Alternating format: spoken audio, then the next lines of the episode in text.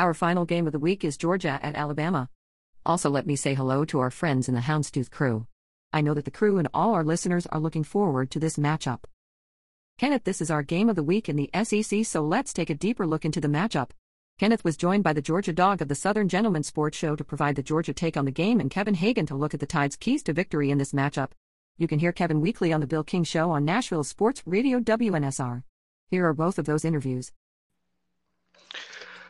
Ladies and gentlemen, I'm pleased to be joined by my good friend, the Georgia Dawg. You can hear him on 850 The Ticket, uh, breaking down all of the SEC with the Southern Gentleman Sports Show. Georgia Dawg, it's a pleasure to have you on, my friend, and let's jump right into it. Good to be with you, Kenneth. Glad to have good to be on with you. Hey, my friend, thank you so much. That Georgia defense put on an absolute clinic uh, last week against Tennessee, uh, basically shutting down uh, that Tennessee offense, forcing punts and turnovers. And going into the weekend, I said three things had to happen for Tennessee to have a shot of beating Georgia. They had to run the ball for over 150 yards. They were going to have to get at least two rushing touchdowns, and they could not afford to have any turnovers in that ball game. Well, we know that none of those things happened. Uh, they were held, and we know the uh, sacks come off the uh, rushing yards, but the final totals were minus one um, in the rush category. Uh, they had no um, rushing touchdowns and just three horrible turnovers. And going against this Georgia defense, you cannot have any turnovers, and they had three in that ball game. Yeah, and you know when you look at, and I get the, I get asked the question a lot. Uh, Kirby was actually from my hometown. I watched Kirby grow up. Uh, did radio for his high school there in Bainbridge, Georgia. But Kirby's uh, always been a defensive coach. As you can look, uh, if you look at twenty four seven talent evaluator that just just dropped here the last few days. Georgia's got the number one talent in the country. Mm-hmm. Now, if there's not a lot of difference in one and seven or one and eight, I, I mean, you know, their rankings, but there's not that much difference. Right. When you look at the 16 five stars on the Georgia roster, 10 of them are five star defensive ball players. Mm-hmm. And, you know, you, you got a lot of redshirt freshmen, sophomores, uh, some redshirt sophomores playing. They didn't opt out. They stayed. Um, one of the reasons I think that the Georgia defense is one of the few in the SEC that is excelled right now is because 37 of those kids played 100 snaps last year. That's right. So they all had a chance to play. Now, you're right. What I saw in Tennessee, uh, Jarrett Guarantano came out first half. He's 11 to 13, mm-hmm. two touchdowns. Georgia was running a base defense, not a lot of pressure. Right. And and what Georgia wants to do is to get you in a situation Mm-hmm. Uh, because Tennessee had run, uh, you know, Georgia had run a lot of plays in the first half. They knew they were wearing down Tennessee's defense, so they come out the second half. Kirby, same thing he did to Baker Mayfield in the Rose Bowl. They, uh, yes, Baker averaged 9.1 yards the first half, 1.9 the second half. But he started sending the pressures. Uh, mm-hmm. Tennessee couldn't block them. Uh, the turnovers that Jarrett had, uh, if I'm not mistaken, two of those were blindside hits where he was. Stripped. They were. Yeah, and the one pass he threw over the middle, it, he was contested. A guy was on him uh, as he threw it, so he didn't get everything he wanted on the ball. Mm-hmm. But I thought Tennessee came out with a very, you know, you, you can tell Jeremy Pruitt's coaching that football team because when they get hit in the mouth, they want to hit you back now. And I think what happened in that ball game, Georgia out depth them. They had too much right. depth for them. Uh, but I'm telling you, I was I was uh, pleasantly surprised at how well Tennessee how physical they were. And, and I think they're a couple years away. But, you know, Kenneth, I've said it before you, you don't plant a tomato tree and pick tomatoes tomorrow. That, that is absolutely right. And one of the things I, I said last weekend was, and we're dealing with the school year here, it was midterms. It was kind of Tennessee and Jeremy Pruitt's midterm uh, to kind of see where they were as a program. And in the SEC East, the, the measuring stick right now is the Georgia Bulldogs. And like you said, first half Tennessee wanted to go, you know, 22 on 22, but once you got into that right right after halftime, you saw Kirby say, "Okay, look, we got to send we got to send literally the dogs after Guarantano. We can't let him be comfortable in the pocket, and they just exposed that weakness of the the blocking, uh, pass blocking for for Tennessee, and just really did a fantastic job. And hats off to Kirby for for spotting um, something in in their in their blocking system and just absolutely exposed it. Yeah, because you know they had five five star kids or five or you know maybe four five stars and a four star. I'm not sure. Mm-hmm. obviously, what we learned from offensive lines, Kenneth, uh, the closer you are to the ball, the mm-hmm. longer it takes to gel. Uh, right. Quarterback, center, guards, tackles. Uh, running backs are easy. To, you can take a freshman running back and put him in, a wide receiver. But mm-hmm. the closer you are to that football, the more you have to be in sync with everything. And, right. and I just think that their offensive line. Now, I would. I don't know that I'd want to play that offensive line in late November. Right. You know, because I think they grow and they continue to get better. Uh, mm-hmm. But, you know, I, I, like I said, Tennessee came out. Jeremy had a good game plan. Uh, Georgia did not want to get beat over the top, but the kid, Palmer, two great catches, and, and Guarantano yes. put it on the mark. So, but, you know, Tennessee mm-hmm. never went on a long drive. Uh, so mm-hmm. that, that's kind of the thing that, that Georgia wants to force you into. Uh, they did it in both games against Alabama, the national title game and the SEC title game, uh, until correct. the last play of the national title game, obviously. But they, they don't want to get you. They don't. Want, they want you to have. Georgia wants to get you in the red zone and take the mm-hmm. speed away, everything you have, compress right. the field down, and make you kick field goals. That's what they want to do. Mm-hmm and we see that with with uh, the defense of Georgia. The the Georgia defense, and this was a stat that absolutely jumped off the page at me. They've only faced two red zone opportunities on defense, and that was both against Auburn, and they both in both times they forced Auburn to kick field goals when Auburn had the opportunity to stay in that ball game if they could have punched it in. But credit to the Georgia defense for blowing their backs up and saying you're not getting it in end zone. And you're right, they they compress that that field and force you to really dig deep into your playbook if you're going to get seven against yeah. them. Because you, you look at this Alabama game coming up, and you got Waddle and uh, you know DeVonta Smith. Uh, mm-hmm. Georgia's gonna Georgia. It's gonna be hard to get behind Georgia. It's gonna be hard to get the long pass. Now, if you look at uh, the Ole Miss game, I think four passes, uh, uh they had like 400 something yards passing, 240 of that came on four plays. It so did. Th- that was the thing under Tua. It was the thing under Jalen. Jalen was a much better deep thrower than he was a mid range thrower. But mm-hmm. Tua liked to throw the 10 yard slant and Waddle and Jeudy and those guys take it 80. Now, he could, obviously, Tua could throw it anywhere he wanted to. Right. But that was the that was their mentality, and we saw Damien uh, Harris start this last week, running the ball more, and mm-hmm. that's what Georgia wants to do in this game is to is to make Alabama drive the football. We, are not going to let you get over the top. We're not going to fall 14, behind by 14 because Waddle gets loose on an 80 yarder. You know, right? Can you play this defense on a 15, 18 play drive? And that, and that's kind of what they did to Tennessee and Georgia Dawg, let's let's jump right into the the the the the I think it's going to be the the the first matchup between these two teams. I, I fully expect uh, to see these two teams going head to head um, in the Georgia Dome for for all the chips. And that loss by Florida against the Aggies really gave Georgia basically a mulligan in this ball game to where Georgia doesn't need to win this game they want to win it, but they don't they don't have to win it because Florida basically gave them a throwaway game. Yeah, um, and and the same thing goes for Alabama too, Kenneth. Uh, right. You know, because uh, both of these teams are going to be favored in every game after this. Uh, if you mm-hmm. got Georgia and Alabama sitting there with one, with let's say one of them's got a loss and one doesn't. Let's say Alabama wins this one and Georgia wins the SEC title game. Alabama's getting in because they, they lost to a top one or two team. Same thing, right. same thing with Georgia. If they lose uh, this game and beat Alabama, then Georgia or, or or to win this one and lose the SEC title game, they're going to get in too. because the Pac-12 is not going to be a, a, threat to take a spot. So right, it's it, it's a great game. Uh, it's going to be one of those classics.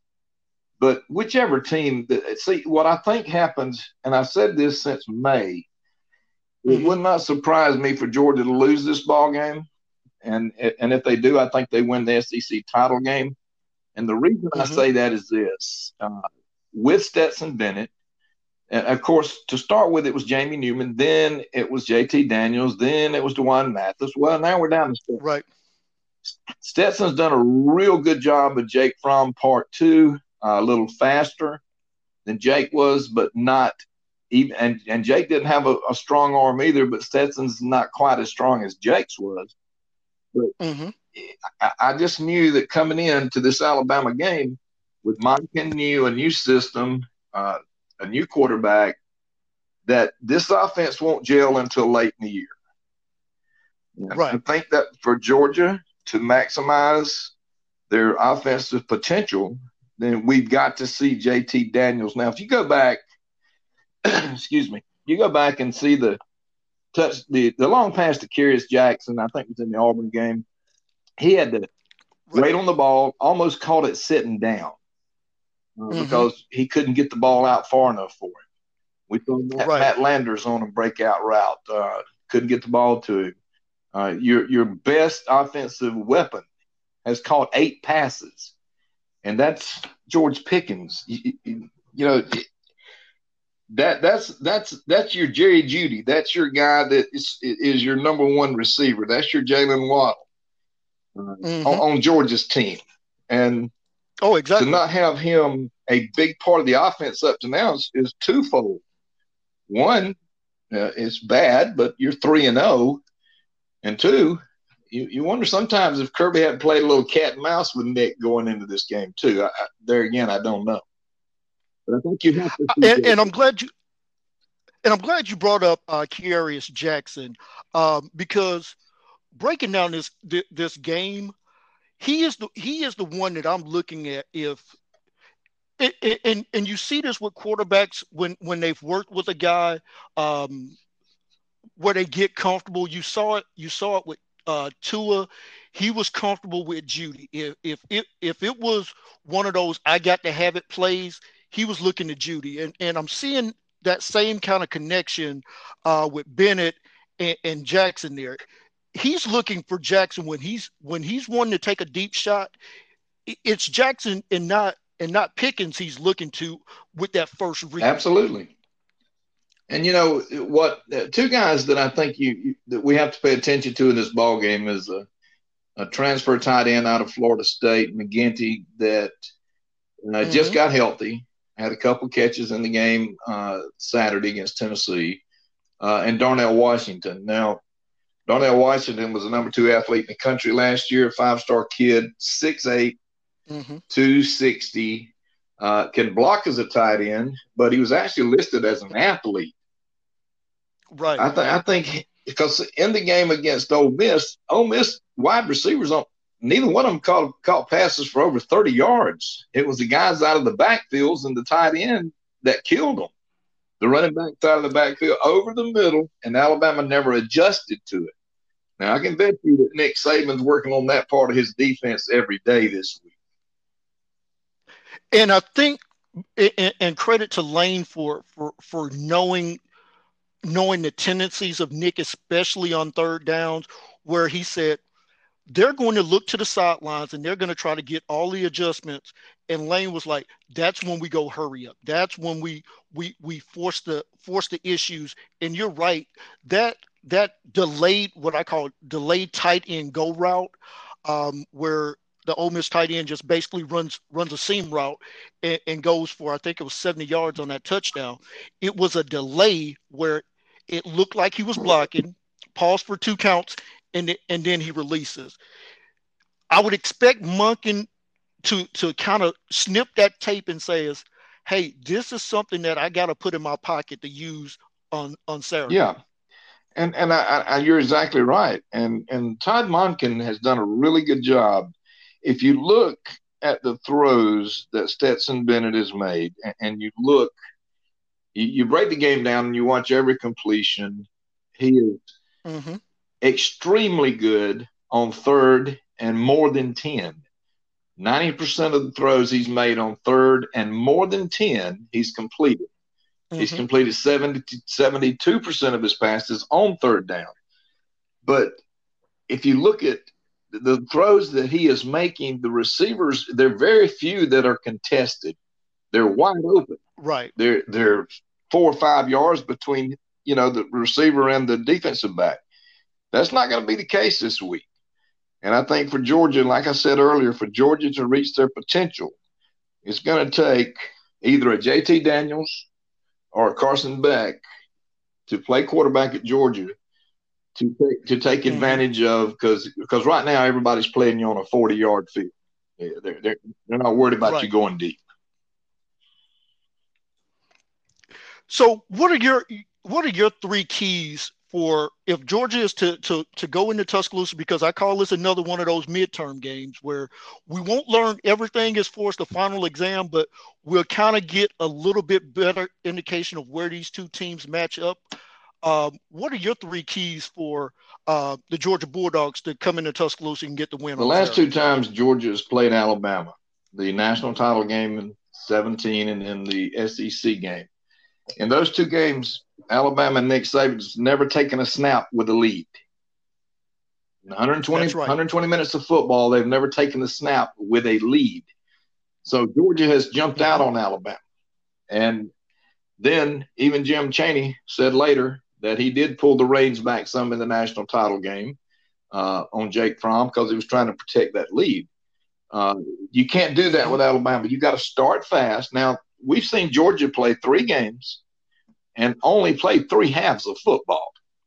The Arkansas game, we didn't. That's right. Georgia didn't play a good first half. They, they were down seven to five. Then they came out dominated the second half, uh, and the same thing with Auburn and with Tennessee.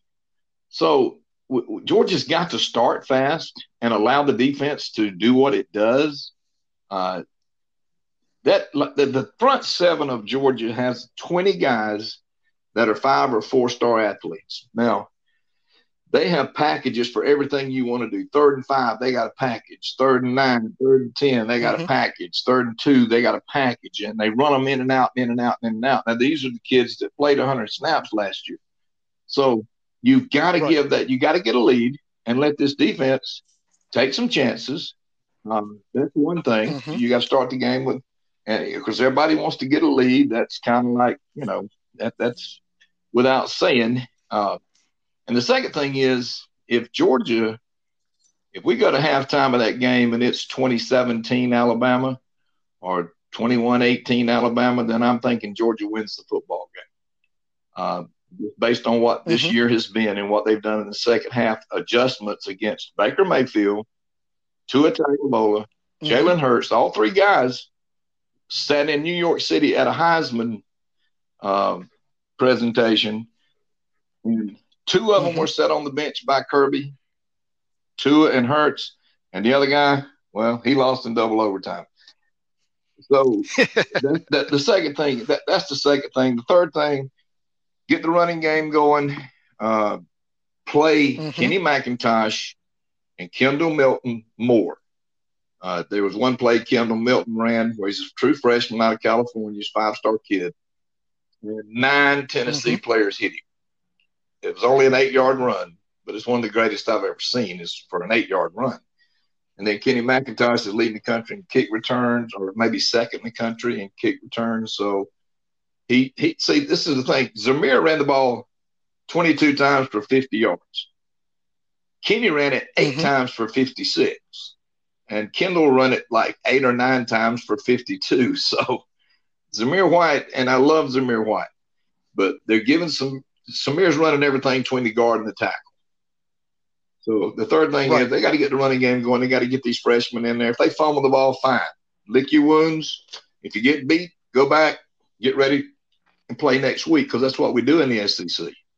But those are the keys. That's right. Me, Kenneth, that's right, uh, Kenneth. I would say, and I, and I think you're spot on.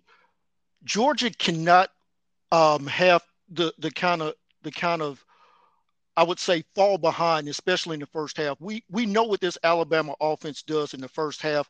They they put they they can put teams to, to bed really early. Nobody scores more in the first half than Alabama this season with 84 first half points. Um, they can and, I call it the, the the Golden State effect, where if you're not careful and you're you're punting the ball or you're turning the ball over on downs, kind of what we saw with Georgia going into the half against Tennessee. You can't afford to have those kind of mistakes this this uh, weekend against Alabama because that offense led by Mac Jones and I call it the three-headed monster at wide receiver with Metchie, uh, Waddle, and Smith. They can put points up really quickly and if you're Georgia, you don't want to fall behind by more than two scores because that takes the running game off of the table because you're going to have to play catch up. And I think what for Alabama, they're going to want to jump on Georgia early, get them down by 10, 13 in the first first half and put the pressure on Kirby to see, okay, are we going to stay with the running game or are we going to go passing 75%? Oh, there's no doubt that Alabama is the deadliest offense and everybody wants to, you know, last year LSU had a defense on offense with Joe Burrows that that you know, uh, in a lot of ways is never going to be duplicated. Uh, but this Alabama offense, when you look at what Tua did his first three ball games at Alabama, now I will say he he didn't play as much in those games as Mac Jones did, but Mac Jones is is absolutely right. matched him and beat him in some categories. Mac Mac Jones I would be, and people asked me this earlier in the year before that we got the kickoff. Would you rather see Bryce Young or Mac Jones? I said Bryce any day. I saw what Mac Jones could do. Yeah, but you're right. If Alabama gets a lead and a big lead, then Georgia's forced to make a quarterback change. Uh, this this is the question I have for Mac Jones in Alabama. Are you patient enough mm-hmm. with a great defense? Are you patient enough to punt the ball three or four times, hit the big play when you can get it, run, run Harris enough, mm-hmm. Najee Harris. I think I said Damon earlier. Uh, yeah, That's run right. Najee Harris. Uh, do you have the mm-hmm. patience mm-hmm. to play this kind of game? Because you're not used to it. Uh, you haven't had to do it. And I used to get asked all the time, why didn't Alabama run the ball anymore? My God, man. Last year we had Jeudy and those guys, and they're 10 yards behind a cornerback. Why the hell do you want to run the ball? it's hard. I tell people it's it's hard to run the ball when you're scoring in in, in yeah. In I mean, my God, no, no. Well, we need to run the ball. We need to get tough. No, you don't. No, you don't. No, you, you're gonna just pass up a, a, touchdown pass just so you can run. No, no, man. But sometimes we that gets to be uh, a blessing and a curse because and a curse. you get in those mm-hmm. games mm-hmm. where you you go up against it. See, I've always believed that in college football and and to some extent professional football, but college football more than anything else, your strength versus their strength. You play a team that's let's say mm-hmm. Oklahoma. Let's use them for an example because they're a great example. Oklahoma with mm-hmm. Lincoln Riley would play and and score 55 points a game, get in a playoff situation or a bowl game with an SEC school or somebody that played defense, and that was the end of the story mm-hmm. because they weren't they, they, didn't know how to transition into that kind of football game. So all of a sudden, everything's not right. easy. Are you patient when it's not easy? And that's that's the question I have for Alabama's offense. Are they going to be patient if they're not hitting the big strikes like they're used to hitting? And I think you're right. And that's something that I know for me going into this ball game, what I'm going to look for, and especially in the first half, I want to see how many times Alabama is able to get in the red zone because this Alabama offense, when they're in the red zone, they score touchdowns. And Georgia doesn't allow teams to get into the red zone. So you kind of want to see that that that kind of boxing match, if you will. Does does Georgia give up enough enough of those um, explosive plays to where Alabama's in the red zone, and then what does Alabama yeah. do once they're and there? that's going to be the key. One of the keys is going to be, and and people talk a lot about uh, Stingley at LSU. Uh, there's a kid at Georgia who went to school with Patrick Surtain. Uh, they were both very, yes, very highly rated five stars out of, uh, I think it was IMG Academy, if I'm not mistaken.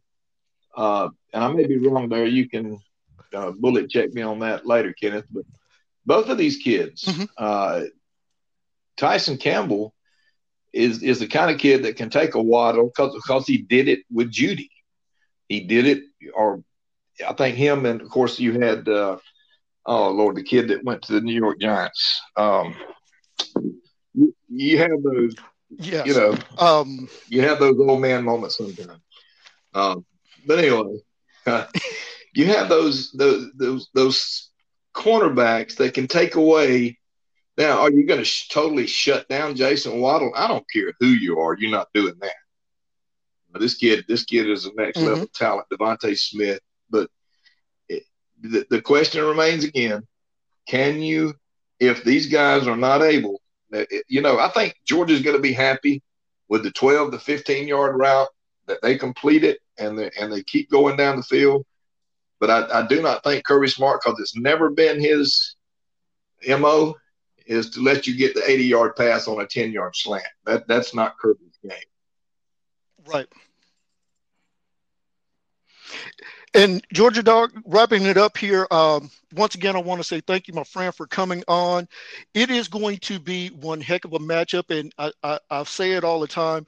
This is why you play in the SEC. Is you're going to be tested week in and week out, and nobody does it better than the SEC. And I'm looking forward to seeing these two great coaches and these two great teams who are charter members of the SEC, but don't get to see each other um, nearly as much. So whenever they do square off, it is, and you know, best of luck to both teams, Kenneth. Uh, God bless everybody. Hope nobody gets hurt. And you know what I got to say, right? Doggone. Yes, sir. Doggone. You can catch Georgia Dawg Ladies and gentlemen, I am pleased to be joined by a good friend, and nobody knows the University of Alabama football like my next guest, and that is Mr. Kevin Hagan. Kevin, my friend, first of all, thank you for coming on. And as I've told everybody, I can't thank you, Evie, Bill King, and Georgia Dawg enough for really showing me how to get into this business and most of all, how to be a professional. So, Kevin, my friend, thank you and glad to have you on. Uh, thank you, my friend. It's a tremendous honor, although it, do, it does make me worry that maybe you've run out of quality guests now that you've gotten all the way down the batting order to me. Not at all, my friend. Hey, so as I uh, mentioned with Evie, um, we went to an SEC game and a Big 12 game broke out um, last Saturday in Oxford, Mississippi. Uh, share with, with the listeners your thoughts about that, that game. Yeah, I was texting my friends during the game saying, "Wow, this is what it's like to be in the Mountain West Conference. Uh, we got everything but the snow." Um, you know, I mentioned last week when I did my weekly segment on Bill King show um, that I would not be surprised, excuse me, that Ole Miss uh, scored well over 30 points. And if you'll remember, I even threw out the number 500 total yards would not scare me. I knew that Lane, uh, with his play calling would uh, have the ability to roll up some some yards and numbers on the Alabama defense, but I was sickened and disgusted by what I saw from the Alabama defense. And I'm not I'm not really talking about going up against the play calling uh, uh, from Lane Kiffin. Uh, I'm talking about the missed tackles, the yes. being out of position, uh, it was like the Kirby Smart days. I remember when our defense, when the ball was snapped, uh, 11 guys looking at the sideline trying to figure out mm-hmm. what the mm-hmm. last minute uh, adjustment was. Uh, I, I, had a, I, I got a number. Uh, I'd be careful where I got this number from, but uh, I heard a number that it, I want to say 31 missed tackles on film Saturday. Yes. That, that that is freaking disgusting. I mean, that's the kind of numbers that you expect from a middle school game from two right. 500 programs. Whoever thought we would have a Nick Saban coach defense with over 30 missed tackles in a game? And I'm just going to be real honest. I mean, there's some of these uh, players on the Alabama defense that have you know been given holy grail status. Well, I'll tell you right now, uh, the first person that I want to call out for, for a lot of missed tackles and horrible plays Saturday night was none other than Mike linebacker Dylan Moses. He had an absolutely atrocious game Saturday night. And I'm not putting all the blame on him, but Dylan Moses was one of them, uh, along with Daniel Wright and DeMarcco Hellams, that uh, they stunk the joint up Saturday night. Absolutely, Kevin. Um, that missed tackle number that you came up with is pretty close with um, some of the numbers that that I, I saw after the game. And credit to Lane Kiffin for understanding Nick's um, adjustment patterns. I call it trying to play chess when um, when it's third down. Nick loves to get into those sub sub packages and once he sees whatever that offensive formation, typically um, with his defense, you see the the linebackers and most of the team now looking over to the sidelines trying to get that last second adjustment. And Lane absolutely pounced on it. And uh, one of the stats that I don't think I've ever seen from a Nick Saban coach team in over 20 years of him being a head coach at the collegiate level, quarterback throwing for over 350 yards, two different running backs going over 120 yards, both running backs having two touchdowns in a single game, two wide receivers going over 120 yards, and also having two touchdowns.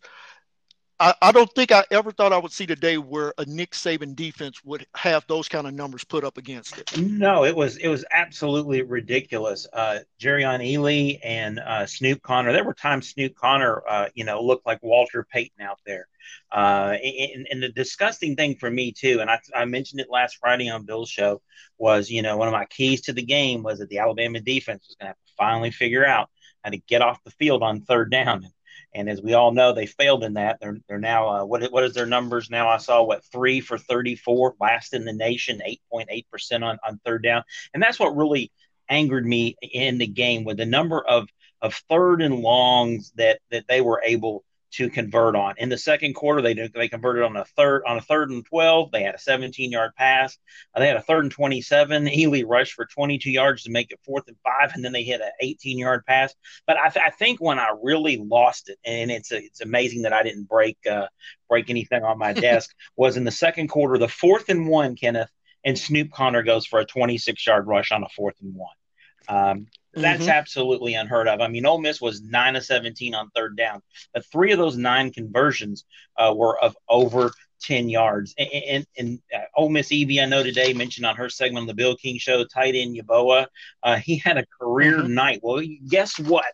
You know what? If I was the tight end for Georgia, I would be in my pads on Saturday morning about 6 a.m. on the sideline ready to go because absolutely. tight ends are absolutely eating this Alabama defense alive. If Texas A&M had the offensive wizard coach that ever that they think that they have, they have a phenomenal tight end, and he could have had a field day against us a week earlier. So I mean that that tight end position, it's just that glaring open area in the middle of the field. But here's the reality of that um, you know, we talk about Lane Kiffin, and Lane is a brilliant offensive mind, but Lane has evolved since he's left Alabama, and he had he's yes. learned from Nick Saban to learn that you know one of the great things about Saban typically is he brings in great minds and he picks great minds. Well, Lane Kiffin has really embraced that Art Briles coaching tree. You know, you know he had Kendall Briles with him at, at FAU, mm-hmm. and now he has Jeff Lebby uh, who was on the Baylor staff with Art Briles, uh, as his offensive coordinator at Ole Miss. And I'm actually told that it was Jeff Lebby that was calling the play Saturday night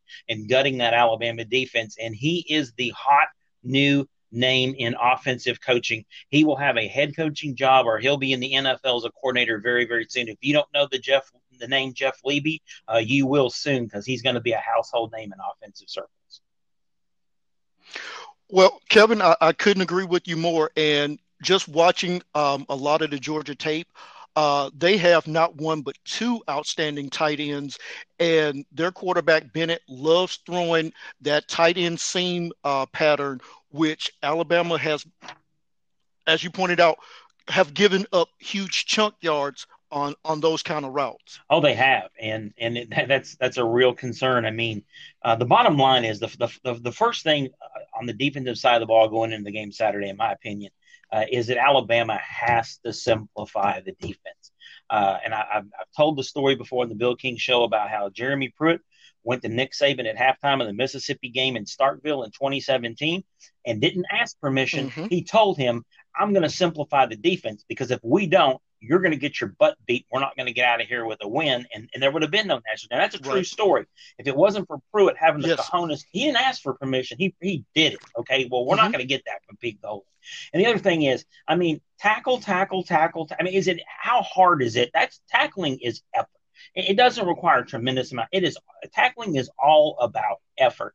And the other thing that worries me, uh, you know, Ken, is the eye discipline that this defense has got to have. I, I can assure you, Georgia will score a touchdown on at least one wheel route Saturday. I guarantee. I guarantee it. Kenneth. I guarantee it as sure as I sit here. And then the improved communication. Mm-hmm. And communication takes a huge blow uh, with the loss of Jordan Battle. There isn't anybody in that secondary that, in my opinion, that we could have afforded to lose worse than Jordan Battle. And it was a good call. It was a stupid hit on his part late in the game. The, the call was the right call. That is going to be a massive first half loss uh, for Alabama's secondary. And Kevin, tur- turning our attention to uh, the upcoming game, I think everybody by now has heard the news that um, Coach Saban has um, tested positive for COVID, and we all wish uh, Coach Saban a speedy recovery. Um, you mentioned Jordan Battle being out. Um, two two names that I circled on that Alabama defense who um, either they don't understand what wrapping up is or they just refuse to, and that is Harris and Daniel Wright so many times I saw watching that Ole Miss tape where he was basically trying to shoulder tackle a guy um, when all he needed to do was wrap the guy up, play fundamental, which I know the Alabama defense uh, coaches, and just stop um, the ball carrier. So many of those long runs, um, both from Ealy and Conner, came off of guys not wrapping up and just trying to knock a guy over with a shoulder. Oh, absolutely. I mean, I, I, go back and I think about Daniel Wright's uh, pathetic effort at the end of the first half in the Texas A&M game, which resulted in the 47-yard touchdown run because he did a little shoulder bump. At the time that happened, I I laughed mm-hmm. and I thought to myself, so what what what would have happened? What would have happened to that young man if he'd have pulled that stunt under Coach Bryant? And what if he'd have pulled that stunt under Nick Saban ten years ago? I'll be real honest with you. 2010 mm-hmm. Nick Saban. Uh, my advice to him would have been uh, run to the Texas A&M sideline and ask for political asylum. Uh, it, so this is not like it was a one-time occurrence in the Ole Miss game, as you mentioned from the players you've mentioned. We've seen a mm-hmm. lack of physicality and the inability to wrap up and tackle from them consistently uh, through, throughout the year. And uh, there's just no excuse for it. I mean, like I said, that doesn't require a tremendous amount of talent. That's just fundamentals, and that's also coaching. And it goes, and I think a big part of this, and I talked about this last year on Bill King Show. We're getting to the point where, mm-hmm. you know, and this will make a lot of Alabama fans mad. The quality of assistant coaches on this Nick Saban staff isn't anywhere where it was five or six years ago. You know, five or six years ago, at one point he had Good seven would be or eventual head coaches on his staff. He has one now, and Steve Sarkisian. And and I think that is rearing its ugly head, Kenneth, and these lack of fundamentals we're seeing on the field. And I would also um, caution Alabama fans to understand that Ole Miss offense is going to put a lot of damage on a lot of teams' um, uh, defensive stats.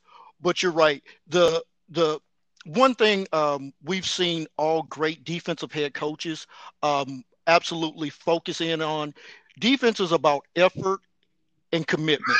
You have to one you have to have the effort to tackle and then you have to commit to the tackle. And we've seen um, and not picking on daniel wright but him christian harris uh, dylan moses looks absolutely lost to me playing the mike linebacker right now. He's spending way too much time looking over to the sidelines and i think um, him even though he's a, a junior he hasn't had a lot of snaps at that Mike linebacker position calling it. And one of the things I talked about uh, going into the season was this Alabama offense and defensive line coming back home and playing a physical brand of football.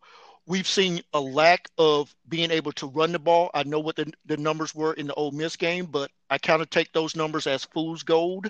Um, I, I don't see this Alabama defense having what I call an alpha dog or a leader um, in that front seven, a Rolando McClain, a CJ Mosley, a um, Jonathan Allen. I don't see someone grabbing anybody besides anybody by their shirt collars and saying this is not the Alabama standard and we have to get to that. So what for you is going to be uh, some of the keys for um, the Alabama defense in this game going up against a Georgia team that has struggled uh, running. Other than the, the ones I mentioned earlier, the two other keys for me are this. Uh, the first one is uh, the defensive line has absolutely got to learn to get off blocks and get into gaps. We used to be great at that we would throw people aside and we jump into mm-hmm. running lanes and the and, and, and the linebackers and, and, the secondary rarely had to deal with the plays because they were the running plays were stopped at the offensive line. Our defensive linemen stay engaged. Mm-hmm. they're not able to get they're not able to get off the blocks. And the second thing is and, and going back to what I mentioned earlier, They've absolutely got to get off the field on third down. It's absolutely imperative, mm-hmm. especially when they've got, you know, Georgia, you know, third and five or less. You cannot continue to allow this Georgia defense to, to stay on the field. It's a very great, I mean, it's a great offensive running game that Georgia has, but it's not, it's not unstoppable. But it's going to be if you can't, if those, if the defensive line, this is what I'm going to be looking for early in the game, Kenneth, on the defensive side of the ball. If those defensive linemen for Alabama cannot get off their blocks, it could be a very long day on that side of the ball. And Kevin, just just looking at um, kind of the game script, I, I I've kind of kind of looked at for for this game. It is basically strength on strength and weakness on weakness at this point. It's that Alabama juggernaut of an offense going up against the best front seven in all of college football in the Georgia Bulldogs. But I think um, Kirby tipped his hand with uh, his game plan in the second half against Tennessee. He wasn't getting home against that Tennessee offensive line, just playing his base and, and just rushing forward. In the second half, right out of the gates, you see Kirby and that defense starting to bring five, starting to bring six, and they were getting pressure on Guarantano and forcing a lot of those mistakes that the Tennessee offense made. You had the fumble that led to a touchdown. You had just a terrible interception where Guarantano is throwing off his back foot that leads to another score, and the, finally the the the basically the the game sealer where um, Monty Rice um, comes in on a blitz. Um, Guarantano doesn't see him. He strips it, goes in for for a fumble six. This Alabama offensive line, as much as we talk about it not being a physical offensive line, it is probably one of the best pass blocking offensive lines. And Mac is playing with extreme confidence. Uh, he feels and looks to me like he he's he's mastering the offense, and they're going to probably have to start blitzing him. Oh, early. you took the words right out of my mouth. This is that's the strength of this Alabama offensive line is its ability to pass block. And Alex Leatherwood and Evan Neal are elite, elite pass blockers. So I would be shocked if Georgia had any success uh, bringing uh, you know bringing pressure off of the corners. And, and another thing that's going to play into this passing game on Saturday, and the young man deserves credit for it, is Najee Harris has tr- improved tremendously in his pass pass blocking ability. When he came in as a freshman at Alabama, he didn't think it was a part of his job description. Mm-hmm. He now takes tremendous pride in that, and that's going to be a huge part of the game Saturday. And another thing that I think Alabama fans need to realize is is the fact that the reality is, Mac Jones does a has shown me in, in his uh, you know three starts this year. He does a great job of staying patient in the pocket when there's pressure. You know, there were mm-hmm. times when there was pressure in the pocket that Tua would sometimes force passes into trouble, but Mac seems to stay patient. So I'm, he's not fleet of foot. I'm not saying he's going to tuck the ball and run, but I have a lot of confidence. in Mac's not Mac's not afraid to get hit, and he's durable. Okay, uh, he's not porcelain. He's he's he's the real deal. Uh, so I, I think that you know if there is pressure, Mac's going to stand in and he's going to step up when necessary and deliver the ball. So I will be very very shocked if Alabama um, isn't able to move the ball through the air. Now, one thing I think we'll have to to, to you know look at Saturday is Georgia has a really strong secondary. Alabama's gained a lot of yards after the catch. Their receivers have in their first three games this year. I don't know that we'll see as many yards mm-hmm. after the catches um, as we have, but uh, I, I, think if Georgia fans think they're going to come in and shut down Mac Jones in this passing game, I think they're in for a real rude awakening. And Kevin, great point there, and that was something in um, my earlier conversation with the Georgia Dawg, breaking down that that Georgia that Georgia um, game plan, that was one of the things that he mentioned. He said, don't expect Alabama to get those huge chunk um, yards um, after the catch. And can Alabama be patient enough on offense to take those 12, 13, 14 play drives and um, not worry about hitting that that home run shot that Alabama over the past two years have hit for a record. I think it's 16 straight games where the Alabama offense has scored scored over 35 points, which is an NCAA record. Never thought I would say that about an Alabama offense. One thing that I saw um, or haven't seen, and everybody knows my, my thoughts about Lane Kiffin being one of the best play callers I've ever seen. Coach Sarkisian doesn't take a back seat in that department to anybody. I've yet to see Alabama uh, line up in a 20 personnel where you have both Brian Robinson and Najee Harris on the field at the same time and those three talented wide receivers. I think if if need be, if um, Lane's, I mean, if uh, Coach Sark starts to see where they're starting to blitz it, the one way that you can you can uh, slow down a blitz is you can do it by formation and you can do it by personnel. You could see Brian Robinson uh, kind of flexed out like another wide receiver. Najee still in the backfield with with Mac, and that's going to basically key who's who's coming as far as the Georgia defense. Oh, absolutely. Uh, I agree with you. Uh, Lane Kiffin is an elite play caller. That's what he's best at. Steve Sarkisian is an elite play caller. What I think what he's actually best at is is quarterback uh, development. And you know, if you we'd have mm-hmm. done this interview two days earlier, my first point on offense would have been my concern that Nick Saban was going to Sark's business. I would have said the first thing that needs to happen is Nick needs to live leave Sark alone and let him run the offense on Saturday. One of the mm-hmm. great things about being the interim head coach on Saturdays, we don't have to worry about that happening. Steve Sarkisian is going to have free reign uh, to call the plays. And you're exactly right, my friend. Alabama's run 191 offensive plays this year, and they've run exactly zero plays from the 20 formation. So you were completely right about that. And I, I think that we're, you know, Sarkisian, he's a bright, bright individual. And uh, I will be very, very shocked if we don't see him use the person that I think, and, and no, no offense to Mac Jones, but in my opinion, Alabama's leading Heisman can, candidate for this year, and that's number 17, Jaylen Waddle. I think we're going to see Steve Sarkisian use Jaylen Waddle Saturday night in some very unique, creative ways that we have not seen him use him all year. And I think on the offensive side, Jaylen Waddle will be the X factor for Alabama and that's a name that that I, have told told um, all the listeners this week and some other conversations on interviews that I've done. You haven't seen Jaylen Waddle really break um, what I call one of those special punt returns yet.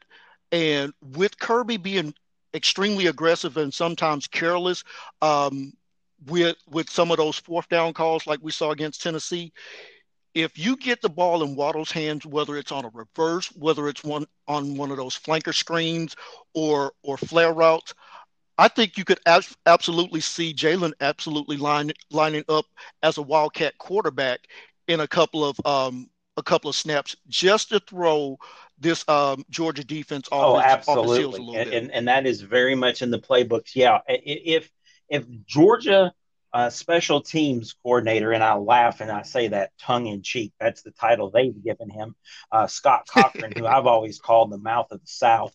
Um, if the mouth of the South is dumb enough to punt the ball to Jaylen Waddle on Saturday night, he deserves what he gets. I'll just I'll just leave it at that. Very well put, Kevin, my friend.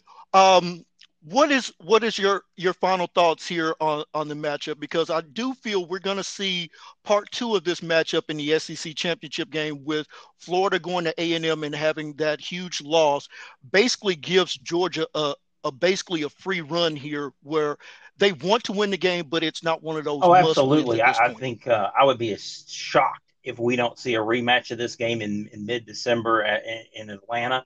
Um, you know, I, have waffled back and forth, and I'm still waffling at this time over which team I think will actually win on Saturday. I think it could be a coin flip either way, uh, mm-hmm. uh, but I definitely think the, the the rematch is in store. But I will say this: I mean, I, I hate that Coach Saban isn't going to be on the sideline, but I have a lot of confidence in Steve Sarkisian's ability, and he's the only coach on that staff that's qualified to step in as the interim head coach. Let's make that really, really Right. clear.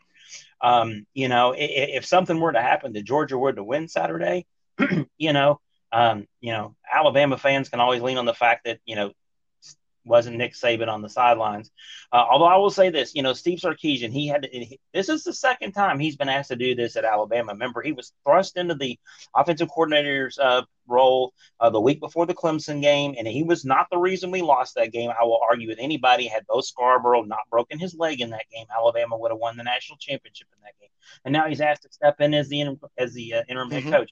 A lot of confidence in him, but uh, I will say I, I'm going to make a crazy prediction whoever loses the game on Saturday night will probably win the SEC championship game simply because these teams are so evenly matched.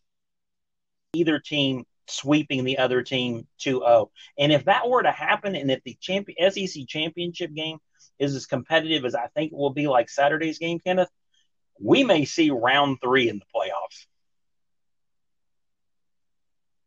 Very well could be. Kevin, let everybody know where they can find you on Twitter and give them where they Sure, can you also can call, hear you follow on me on. Twitter at let at l e x k y Tide, uh, and you can hear me every Friday morning at 8 a.m. Eastern Time, 7 a.m. Central on the Bill King Show. Uh, I do a, a weekly segment talking Alabama football, so uh, give it a listen. But give Bill a listen five days a week. It truly is the greatest, uh, you know, college football radio show out there. And, and keep listening, my, my buddy Kenneth here. Uh, I keep telling Kenneth, uh, Kenneth should be a general manager for an NFL team. His knowledge of football just never ceases to amaze me, and his passion. And, and, and my friend, I will say it again, it's been an honor uh, to be a guest on with you today. Kevin, my friend, thank you so much for the kind words and look forward Have a great to, day, uh, everybody, and roll soon. tide. That was Kevin Hagan, everyone. Uh, like I said, you can catch Kevin on with Bill King Friday morning. Thank you. Kevin, thank you so much. All right, ladies and gentlemen, uh, you just heard from my good friends, the Georgia Dawg and Kevin Hagan, uh, once again giving you their their thoughts on this matchup. Um, here's the kind of game script for me that I came up with that is going to be the key for each team coming away with a win in this ball game. For Georgia, you have to break tendencies here. On offense, you want to run the ball, and that's fine. But in order to stay in this game, you're going to need to throw the ball early. Um, whether it's George Pickens or Jackson, who I think has been by far and away the best wide receiver um, for Georgia in this early season. You heard Georgia Dawg talk about the the outstanding tight ends. You got to hit some seam routes um, with those guys as well. But in order for you to get to that 45 carry number, you're going to have to not fall behind early, and you're going to have to take your shots, uh, whether it's with Jackson, whether it's with Pickens on the outside. And yes, we know about the little flare routes um, and what we call the angle routes, um, whether it's Zamir White, whether it's Cook, whether it's any one of these talented running backs, um, Kendall Milton uh, coming out of the backfield. So I expect that um, Darnell Washington, the tight end, will be a feature um, in the, in this Georgia um, passing attack on Saturday. Uh, given what we've seen Alabama give up to tight ends in the first couple of games, it would almost be idiotic not to um, kind of have that as a staple um, as far as your offense goes. For the Alabama defense, you have to now decide if we can't um, get what we need, we have to manufacture it. And that brings to mind a uh, picture in my mind of uh, Bill Cowher, the coach of the Pittsburgh Steelers at the time, and he was talking to his outstanding linebacker, Greg Lloyd. And you can find the clip on YouTube, but he basically tells Greg Lloyd, your only job today is to rush the quarterback. Don't worry about dropping into coverage. Don't worry about spying the, the running back or tight end. Your job is to rush the quarterback. Christian Harris, um, who has been a liability in, in pass coverage, he needs to be the fourth rusher on this defense. We know that LaBryan Ray needs to step up, DJ Dale, uh, Barmore, um, Mathis, all of those guys have to step up and, and help get some pressure. But Christian Harris needs to be that designated um, rusher, whether he's rushing in the A gap between the guard and center, or uh, he's coming on a loop and coming around the around the edge. So he starts like he's gonna come in the A gap and then he loops around and comes outside of the tackle. So you can run some twists, you can run some stunts, but he you can take him out of pass coverage just by doing that. Secondly, and you guys have heard me talk about this name, and I will continuously talk about this name as long as this young man is performing, and that's Malachi Moore. I would tell Malachi Moore he's the spy, not the spy on the quarterback Bennett, but he is the spy on those running backs, whether it's Milton, whether it's um, Zamir. He is to spy any of those running backs coming out because while they're really good out of the backfield, they aren't what I call a Christian McCaffrey, where you can run wide receiver routes with them. They're going to run a screen, they're going to run an angle, or they're going to run um, kind of like a a stop route where you basically um, go five seven yards, you turn around, it's a quick curl route, and and, and catch it. So I would tell Malachi Moore that your number one job is spy that running back. If that running back stays in, you immediately have one or two things depending on um, how many receivers they have on the field at that time. You either drop into a zone or you go blitz. You make Bennett uncomfortable. Now, flipping it over, the Alabama offense you've had struggles running the ball. I'm not talking about that Ole Miss numbers. I, I, I refuse to accept that this team is good enough to run the ball for 200 yards in a game against Georgia. I, I, I'm not even going in that direction. So, what do you do in that in, in, in that situation? I think there is a package to where you can see Brian Robinson and Trey Sanders on the field, um, where you're in 20 personnel, but it's from the shotgun. And now you have those two guys in the backfield, both good enough pass receivers out of the backfield to where now you can formation and with with some with some motion, uh, whether you basically start both of those guys out wide, so you look like you're in a five wide receiver set in motion one or both back in the backfield, you can now read Georgia's keys, so to speak. You now know, okay, how many guys are in the box, whether it's six, whether it's seven, whether it's eight. And then you're going to key. And this is this is key for for me to say this. If Monty Rice, who is going to be a game down game time decision. If he is on the field, which I expect him to go, um, whether he's limited or not, he is my Mike. So I'm setting my protections based on which side of the center he's lined up on. And I'm now going to force Georgia to to open their playbook and tell me what the defensive call is.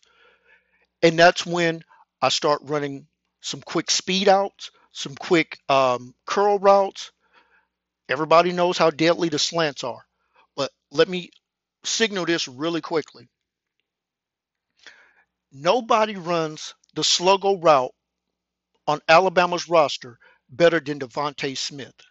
So what you're going to see in the first half, and I know Coach Sark really well, he's going to set you up slant, slant, slant. Come the second half, when especially if Georgia starts to get really aggressive and those uh, corners start to start to kind of peak in the backfield, that's when you will see Sark signal to Mac and say, okay, now hit the slant and go. DeVonta Smith will absolutely carve up this Georgia defense when they call it. I'm not saying if, I'm saying when they call it because I fully expect that route to be um, be put into the into the game plan. So I will be looking for it and and and really kind of highlighting that um, on on the recap podcast. But this is a matchup where you have to play off your tendency. So you can't you can't be who you want to be in this game. You're going to have to mask some of that. So Alabama, you have to get out to an early lead. It will force Georgia to have to throw the ball much more than they want to in this ball game. For Georgia, you're going to have to throw the ball, especially early on first down and especially early in the first half because you cannot afford to fall behind um, to this Alabama offense by two scores. It will be a long night in Tuscaloosa if you if you go that route. Jordan Battle, who will be out for the first half, um, it will be interesting for me to see who lines up in that free safety spot filling in for him. Could you see Malachi Moore step in and go from that star position to the free safety spot? Absolutely. Um, could you see Josh Jobe go into the slot and maybe get another one of those corners on the field? Possibly. But the key for Alabama, especially on the defensive side, is you take Christian Harris and you make him a designated pass rusher, and that is how you stay in the ball game. We are pleased to be partnered with our dear friend Rachel Baribeau and her organization I'm Changing the Narrative. The mission of I'm Changing the Narrative is to promote positive mental health and good love for yourself and others to serve as an inspiration for students, professionals, and parents to create an individual legacy of purpose, passion, and platform. Rachel speaks to athletes about taking back the headlines for good, showing them that they have the power to change the narrative and to find their purpose in life outside of their sport. To live lives of purpose, passion, and platform. Just like her inspiration, Alabama and NFL star, Kevin Turner did before he succumbed to ALS and CTE. For more information, please visit www.iamchangingthenarrative.org. Billy, we saw the line go from Alabama being favored by as much as six in some spots to Alabama by four with the news of Coach Saban. Summer the line as we sit here on Friday afternoon is back up to Alabama by four and a half. Alabama is getting 57% of the money, and we will have more information on Saturday morning's show. Thanks, Kenneth and Billy. We also want to say thank you to Gator Dave, Ole Miss Evie, Georgia Dawg, and Kevin Hagan for joining Kenneth this week. Please give them all a follow on Twitter at LexKY Tide for Kevin, at Gator Dave underscore SEC for Dave, and at Gators Breakdown. We have made a few changes to the podcast format. I will have the weather forecast for all the games, and Billy will give you a final look at the lines on Saturday morning. Be sure that catch Kenneth breaking down the game of the week in the SEC on the Southern Gentleman Sports Show with Georgia Dawg, Pac 12 Dave, Noel Core, Irish Bill, Tiger Mike, and Ms. Callie Cash the ticket 850. You can stream the show at www.wearesportsradio.com. In closing, we want to say thank you for listening. And be sure to head over to Amazon and pick up a copy of our good friend David Walker's book, I'll Tell You When You're Good. And please give a follow to our good friend Ole Miss Evie on Twitter at Ole Miss Evie and her fantastic site at The Rebel Walk. Also, be sure to follow us on Twitter at time underscore advantage and check out our website www.crunchtimesportsadvantage.com. For Billy and Kenneth, this is Summer. Have a great day, everyone. Some guys might decide that it's a little too tough or it's a little too hard, it's a little too demanding. I'll give you a little example.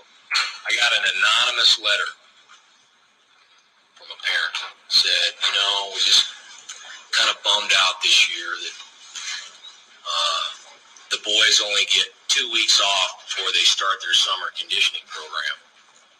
You know, Normally they get three. Well, we gave them a week at the start of the semester rather than at the end. But here's my point, okay? It's Division One football. It's the Big 12.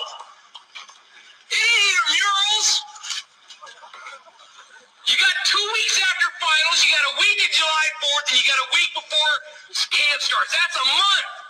That's probably more vacation than you guys get. And we're a little bummed out that we don't get three weeks. Go play intramurals, brother. Go play intramurals.